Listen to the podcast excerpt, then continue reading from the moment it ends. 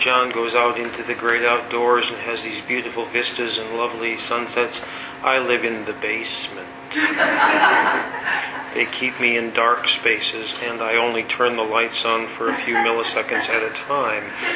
Um, so I'm really sort of interested in things that are beyond our range of perception because they happen very fast. So uh, I call this seeing at the speed of sound because although the light we uh, use certainly travels faster than that, um, I'm actually interested in events that happen on a time scale uh, at about the speed of sound, so things that are moving Mach 1, Mach 2, um, things that occur so quickly that they're outside our range of perception. Um, the human eye can only resolve things on a time scale to a certain point. We've got a persistence of vision of about a, uh, a tenth of a second or so. Um, so things that happen too fast just sort of blend together into something we can't see the individual aspects of. Um, I'm interested in things that happen really, really quickly, and there's I think, really kind of an intrinsic beauty in a lot of things that go on in everyday events around us, and that's kind of what uh, inspires me in all this. I can't say I'm an active researcher like John is. I'm a teacher. I used to be a photographer. Now, as a teacher, I don't get much time to do my own work. Um, I see my role not necessarily as doing research, but hopefully I can do something to inspire some of the people um, who are going to do research in the future. Now, the image we're talking about is the blast wave one up there. It's up in the corner. I'll talk a little bit about what into doing this a little bit later. One of the things that um, I think about in the photographic transient events are the things that we have to consider are the three things that I've listed here method, moment, and duration. Now, we obviously use some equipment and some techniques that are a little bit outside the realm of what a normal photographer might. Um, and how you look at something is certainly important. Um, we have to be very, very picky about the moment at which we look at something, so that when is important because things happen and are over very, very quickly. One of the events that I have my students photograph, the entire duration of the event is probably about, oh, two tenths of a millisecond. Uh, entire event is over in that time. So the um, when is important. But probably what's most critical and the thing that a lot of people don't think about is not just how you look and when you look, but how long you keep looking because if you look for too long at any one point, that image, that, that event moves and smears enough that again we can't discretely resolve it from all of the things going on around it. So high-speed photography is very simple: method, moment, and duration. How, when, and how long. Those are the only things you have to have to really think about. Um, now, high-speed photography, I should give us a little bit of context because this means different things to different people when we're talking about still images, like I've got for the, uh, the blast wave, we're talking about exposure times of less than a thousandth of a second, um, and they can be substantially less than that in many cases. Um, if we're talking about motion pictures, we're talking about framing rates or, or sequences of pictures that are made generally greater than 250 frames per second. Now, this contrasts to your normal television video rate, which is 25 frames per second. So we're looking at taking pictures at 10 times or more greater than the normal acquisition rate, and then playing them back at a normal playback rate, which allows us to expand time uh, by a factor and understand things that are actually that are going on and see some of the fine detail that normally just passes us by. This would be an example of a, a still uh, photograph made with an exposure time probably somewhere on the order of uh, three or four thousandth of a second. For many of us, that seems like a very short period of time. For me, that's not really the case. I think I'm suffering from late onset attention deficit disorder anything that now lasts more than about two or three milliseconds, I'm kind of over it. Um, I'm actually more interested in the realm of things that happen on the time scale where you need exposures on the order of a millionth of a second to freeze something. If we had the light on any longer, in this case that's a 22 caliber bullet simply going through a soap bubble, any longer than about a millionth of a second or so, the fine detail of the shock waves and things that are around that bullet would be smeared and unrecognizable. The, the bullet itself wouldn't be sharply rendered. Um, so I'm actually interested in those things that happen on these kinds of time scales for still images. Now, as much fun as stills are, um, I, I will openly admit to being a bit of a geek. I will also openly admit to being a bit of a fan of the Myth, Mythbuster guys. They got way too much time and way too much money, and I want their job. Um, Stuff that happens fast is a little more fun when it moves. And so most of the rest of what we're going to talk about here are things that are moved. Now, on one end of high-speed photography are those kinds of things that just have us look at, have us let a little different look at everyday events. Um, this is only slowed down by a factor of about oh, 25 or 30 times or so. Um, everybody's seen this sort of event happen in real time. When you slow it down and take it apart, you learn that the dog's right on the money. The mouth just sort of doesn't open up until he gets there, and when he does, he doesn't miss that tennis ball by a whisker. He's just absolutely right there on top of it. Um, and from this particular sequence, we're not necessarily extracting a lot of scientific data, but we're having a bit of fun. And I think that's one of the things we have to keep in mind that from my perspective as a teacher, if it's just about data, data, data, homework, homework, homework, assignment, assignment, assignment, the students are going to walk away. You've got to keep a little bit of that sense of fun and that sense of adventure and whimsy in it to keep people interested. And photography is such a powerful communication tool um, that it's, it's good to use it for that sort of thing. Um, I've helped out a few students do some projects for uh, independent student films and that sort of stuff. This next one really probably just sort of sums up my opinion of reality TV in, in a much more eloquent way than I could ever say with words.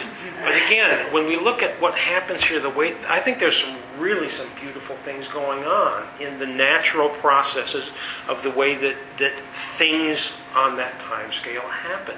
Um, and you start to look at the way some of those particles and things float around there. I actually think that this is kind of the fun aspect of it, and this is part of what still enchants me. We'll get to stuff that's a little bit more about data here in just a second. There is interesting stuff going on around us all the time, and this is one of the things I try to use to inspire my students. One of the challenges as an educator is the current state of occupational health and safety in Australia. They have gone mad. And if you want to do anything with students, you have to write 26 pages of risk assessment and make sure that you're not doing anything dangerous. So my challenge is to find events that happen on a very fast time scale that nobody can possibly get hurt with. and that still teach us something about uh, some of the realities of the world around us. So we take a look at something as simple as a soap bubble. When a soap bubble bursts, it actually doesn't collapse as many of us might think. A soap bubble bursting simply unwraps without really losing its shape. This actually gives us some information about the way uh, liquid membranes and surface tension works and that sort of thing. And there are people that are actually interested in that sort of thing from more than just a visual standpoint. But this is an event that's easy to create. It happens on a very, very fast time scale. So to get my students to engage with this as something that's on the scale of events they might have to do industrially, it has relevance. I actually haven't figured out a way that a student can actually hurt themselves bursting a soap bubble yet. But if they can, if they can, I'm sure one of them will find it for me. Um, now, I take this a step further. Just a picture of the barbecue on a sunny day in addition to things that happen very, very fast, I've got an interest in gas dynamics and flow visualization of processes and fluids. So let's not only make them move fast, let's make them transparent. Scientific photographer's job is to see things. If there's something going on and we can't see it for some reason, it's our job to get a picture of it. So this example just of the heat rising off the barbecue on a sunny day reflected on that shadow on the wall is a very, very simple example of the kind of technique that I use to visualize some of the things that go on in very fast gas flows. That image of what we call the heat rising from there is actually caused by a change of refractive index of the warm air, the hot air versus the cool air around it, and it bends the light rays a little bit differerly casting that shadow on the wall. It's not actually a photographic image, it's simply a shadow from a very, very small light source. That's a fairly strong disturbance. If any of you have ever put your hands over the coals on the barbecue, you know that it's pretty hot. That heat that's coming up there is, is, is pretty intense. We have to look at things that are a little bit less intense than this and traveling on a very, very fast time scale. So um, the basic we won't have a, a, lesson in optics here, but just to give you a basic appreciation of how the uh, blast wave image was created that I've got there.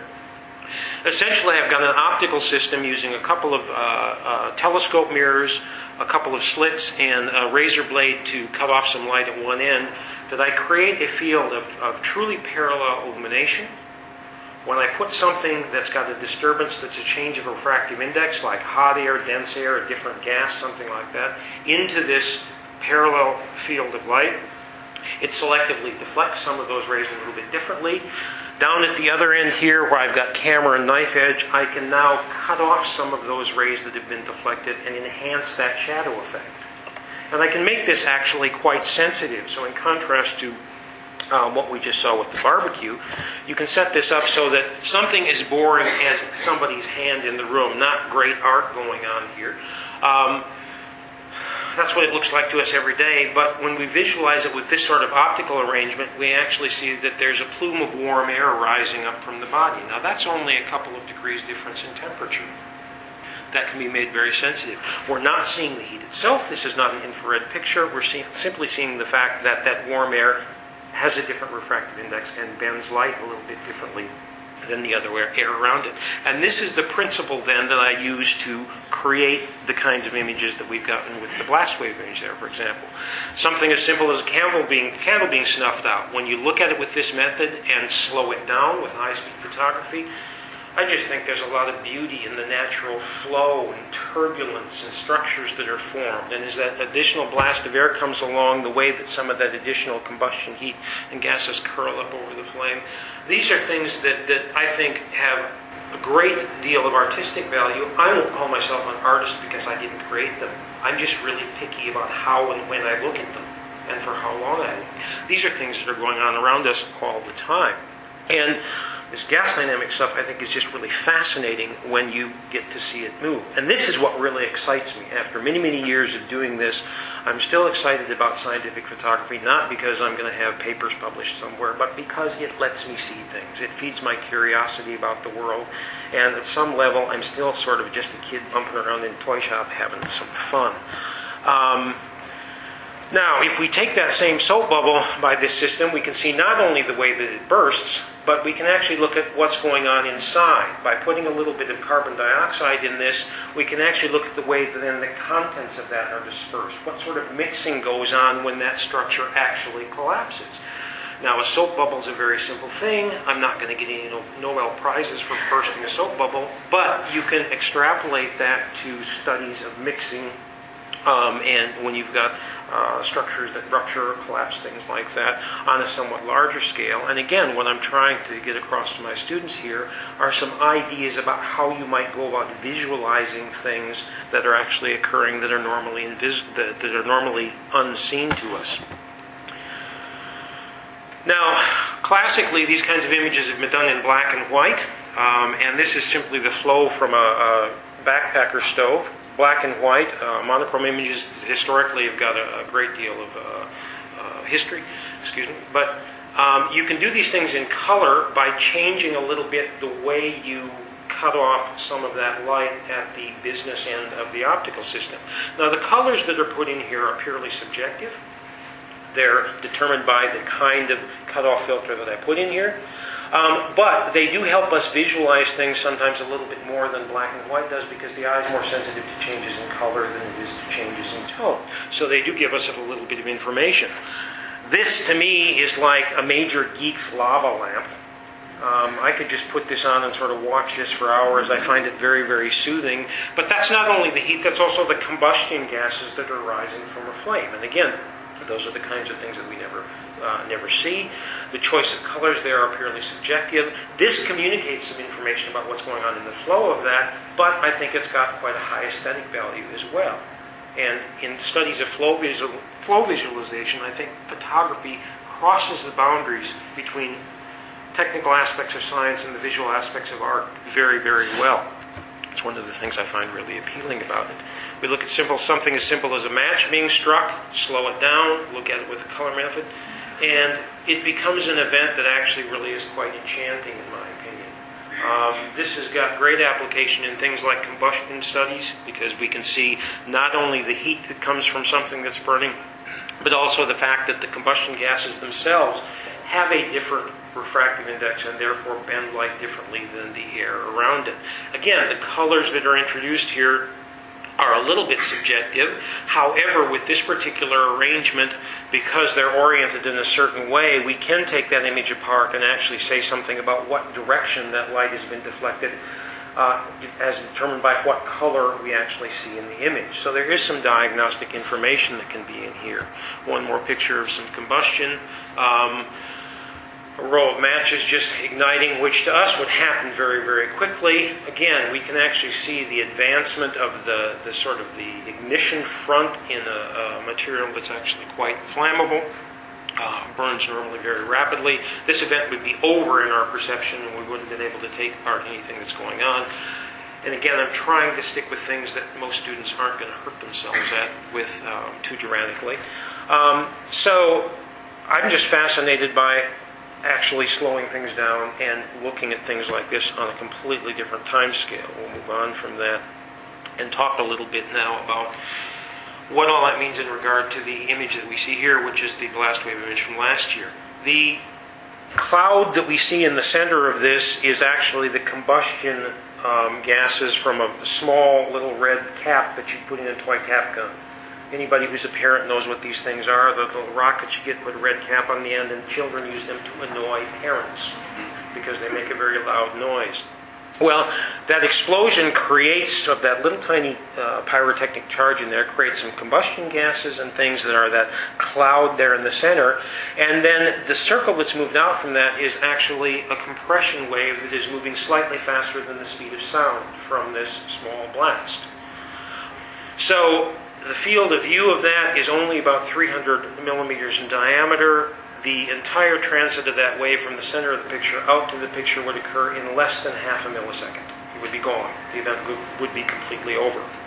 Um, this was done with a system that the, the, the color that's put in here is purely subjective um, and uh, has got really no uh, indication of any of the compositions of things going on in there. It can just tell us that there are differences in the composition of the gas. But I'm really fascinated by the blast wave itself and the fact that it reflected off the surface below it, and we've got now a reflection coming up uh, following that wave, illustrating that basic principle they always talk this about in physics angle of incidence equals angle of reflection with wave behavior. So it becomes a very, very straightforward illustration of, of what they're trying to teach us on a physical level.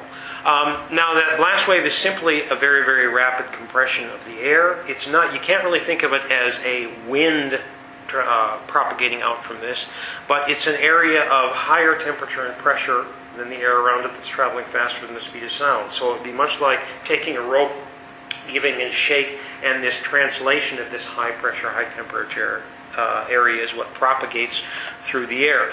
Since air at high pressure or high temperature has a different refractive index, it bends light differently than the air around it, and that's what I've used the system to pick up here and see.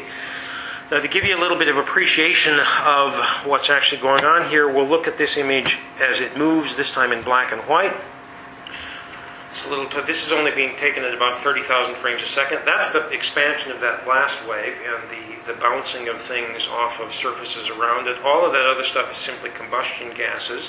Because that first wave happened fairly quickly, we'll have a, blast wave from this other one who hits here in just a second.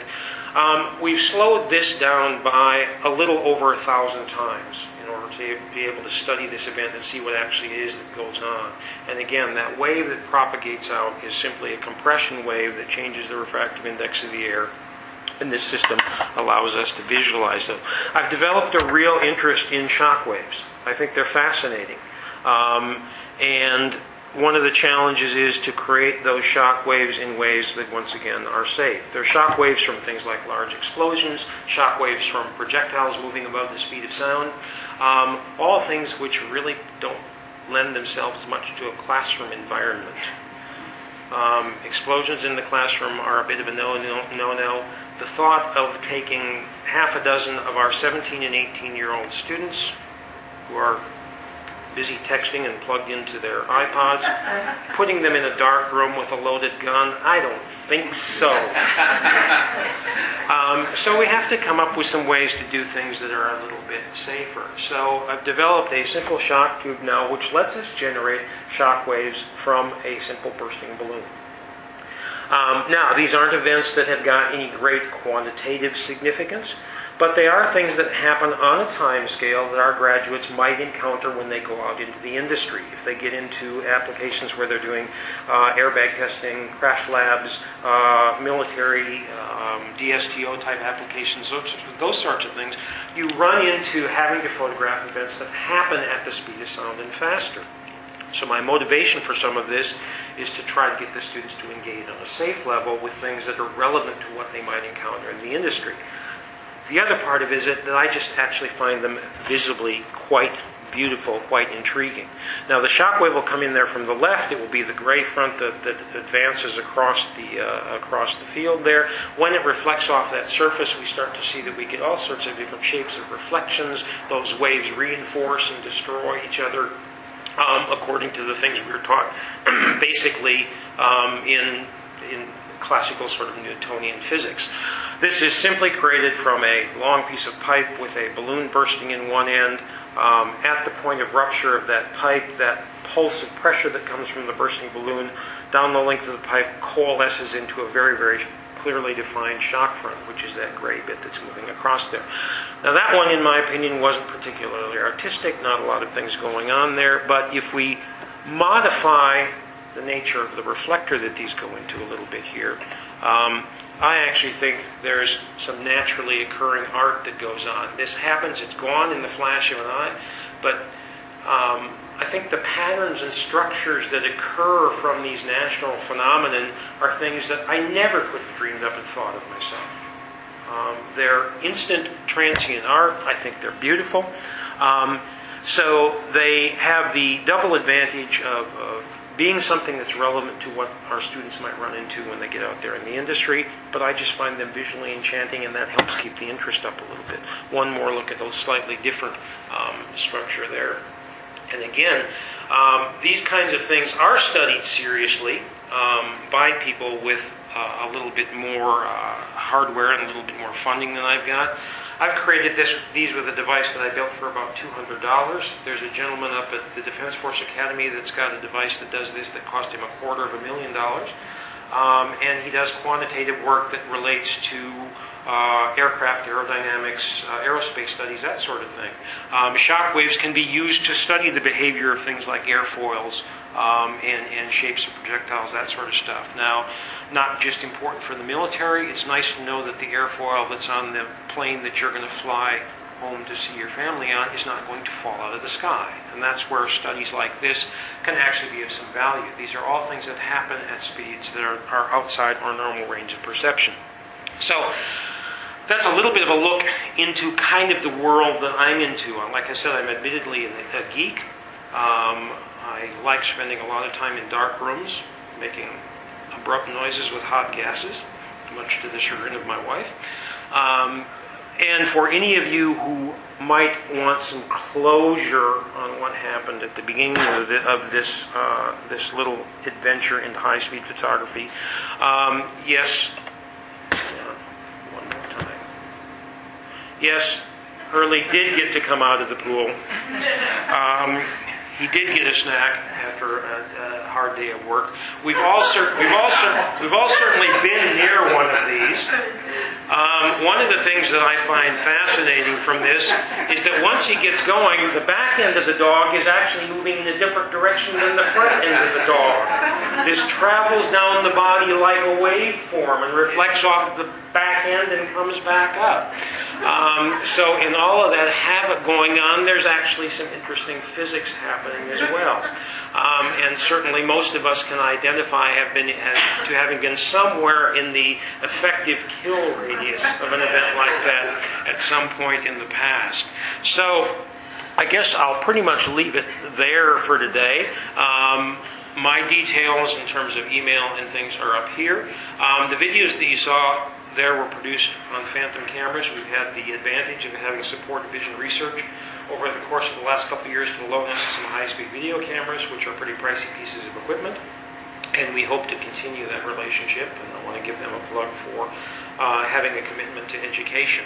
Um, again, I'm on a little bit more about trying to inspire the researchers of tomorrow than actually do much of the research myself anymore. So um, I think there is a place for a balance of the technical understanding of what you're doing and just that little bit of fun that keeps you going and makes you want to look at something new and different every day. Thanks for your time.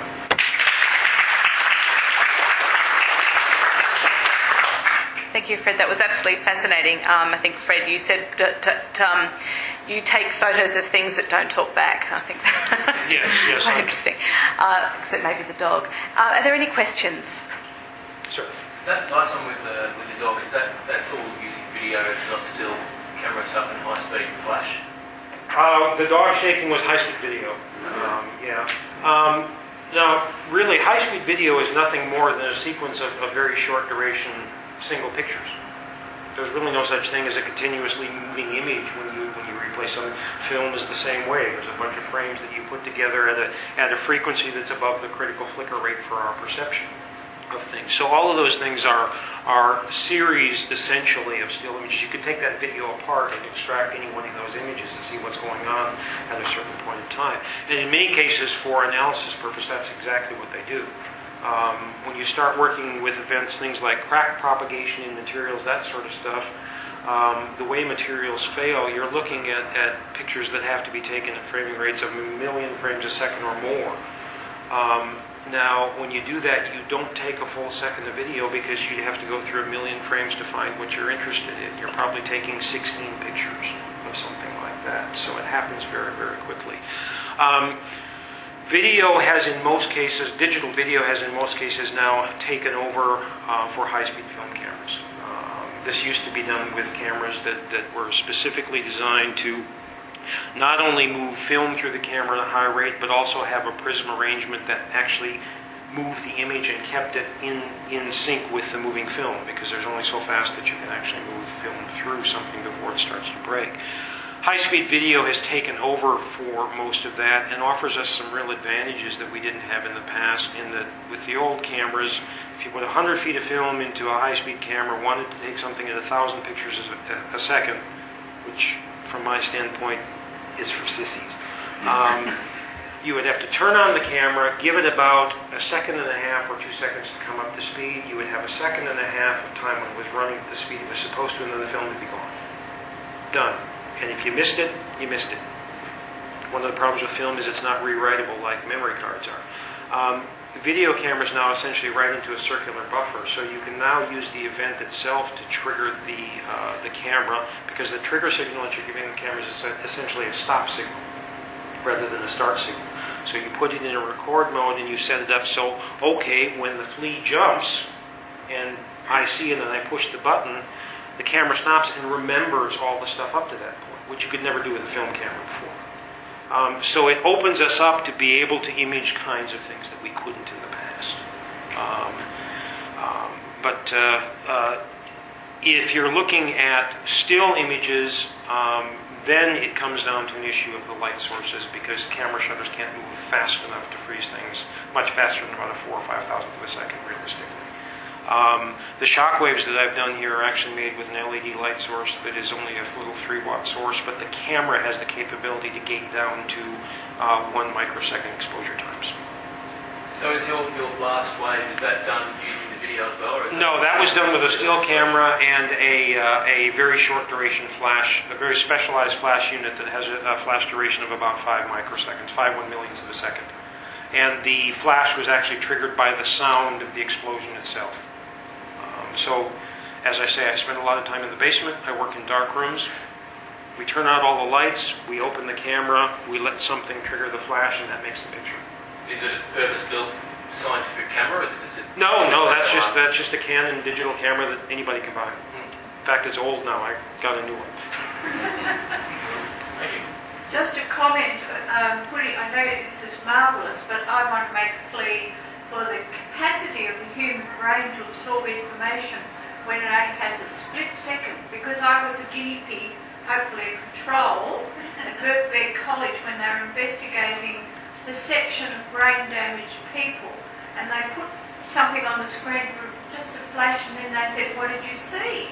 And I, I became quite confident that I only need a split second to, to take it in.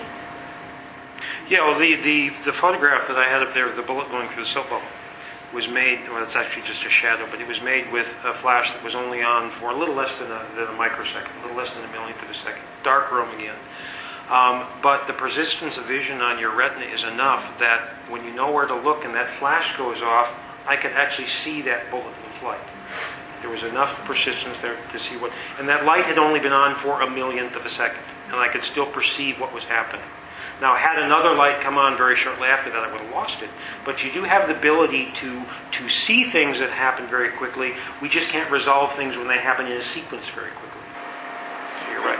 So. Maybe that's why when something, you don't even see something coming towards you, like when mm. you're, you're Drop applying or, or you're washing and soap, you know, comes up over the, the surface of the water. You don't actually consciously recognize that. Something sees it, so you close your eye before it gets. It's kind of similar sort of thing, isn't it? Yeah, we can, we That there's a, not a conscious seeing, but something sees. You can have very quick rec- recognition. We just can't string things together very well.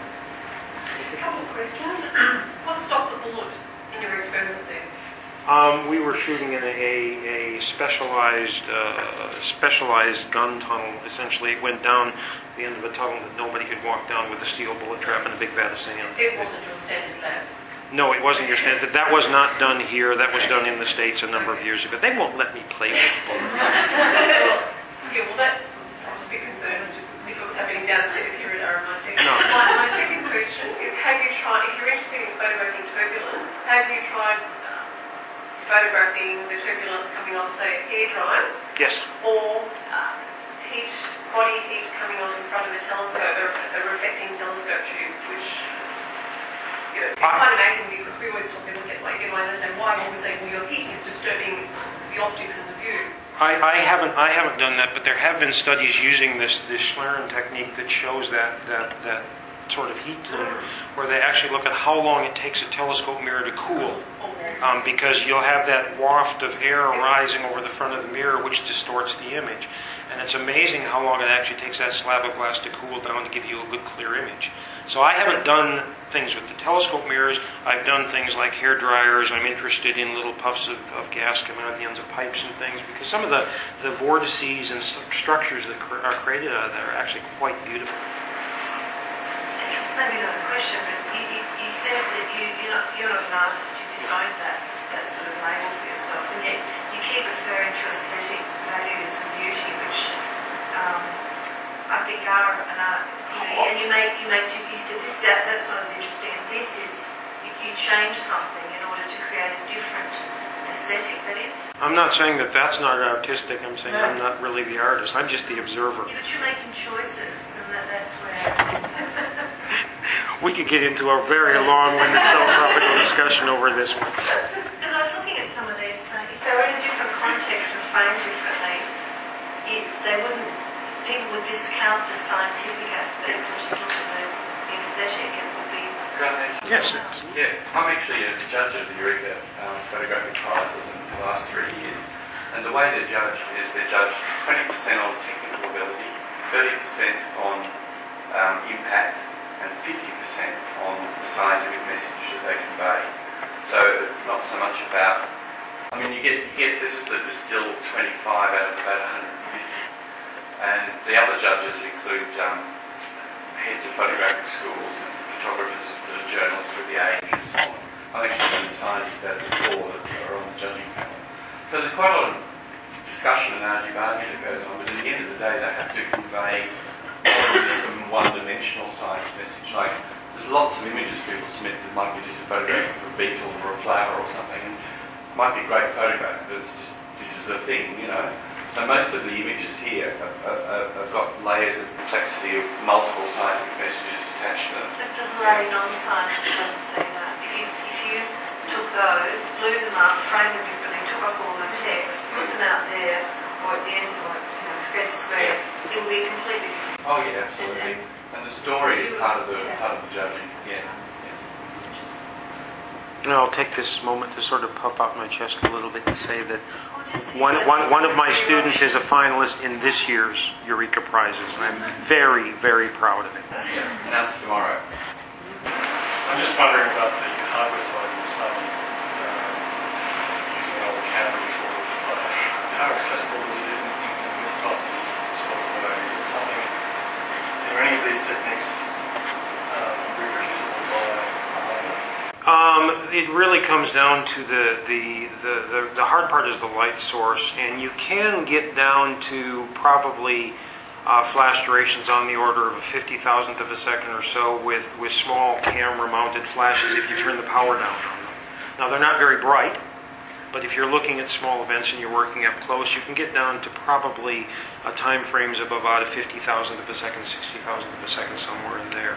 When you start looking at things that are happening on the order of a 200,000th of a second, a millionth of a second, those require some pretty sophisticated and specialized light sources. There is one particular flash that's out there that is actually only $3,000 and has a flash duration of about 500 nanoseconds.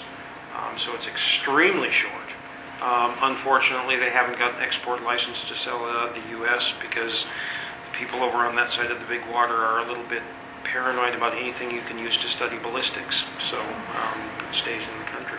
Um, and high-speed cameras, the nature of the high-speed camera that we were using for example, the shockwaves here is about 80,000 US dollars. Um, and that's not their top of the line camera anymore. If, if RMIT said, here's a check, buy what you want, um, it would probably be about 140 US, $140,000 US for the camera I would want now. So yes, there is some of this that's, that's a little bit out of your reach, but you can do actually do some very nice things with small portable flash units, turn back on the power, and a, a uh, simple digital camera using an open shutter technique and the flash as the shutter to capture the event. Yes? Uh, you mentioned recording events in black and white and using filters to get the colour. Is that what's happened in that image where they, is that accurate as well? Um, this one was done actually through a filter array that's, uh, I, I, the light that's illumining that is coming through a segmented filter with red, green, and blue filters in it. Um, and then down on the business end, the, the camera and cutoff end, I've actually got a circular aperture that controls the amount of light coming through. And the position of that aperture sort of controls the overall color balance of the image by how much blue, how much red, how much green it lets through. Um, and again, the, the colors in that particular image are, are subjective. They can be to some extent diagnostic because they tell me something about the direction that the light has been bent. But in that case, they're probably there more for a little bit of the aesthetic value than they are for any diagnostic value. Um, where does the Oh, look, there's, there's a billion websites out there that deal with uh, high speed photography, uh, still photography for events like water drops and splashes and things like that. Um, if you search on Google for just high speed photography, you'll certainly find those. High speed video is a little harder to come by because the equipment is fairly pricey um, in order to engage with that. Um, you know, if you've got any uh, any particular questions, you're welcome to dash me off an email at any point. I, I try as much as possible to um, engage with the community, and, and uh, the university is a place of education, not just for the people that are enrolled, but we have a, an, uh, uh, an obligation to the community at large to try to, to, to help out as much as possible. So I'm happy to field emails from people. We don't run a short course in this. Um, and since the events only last a millisecond, I guess it'd be a very, it'd be a very short course. Thank you very much, Fred. Thank you. Fred.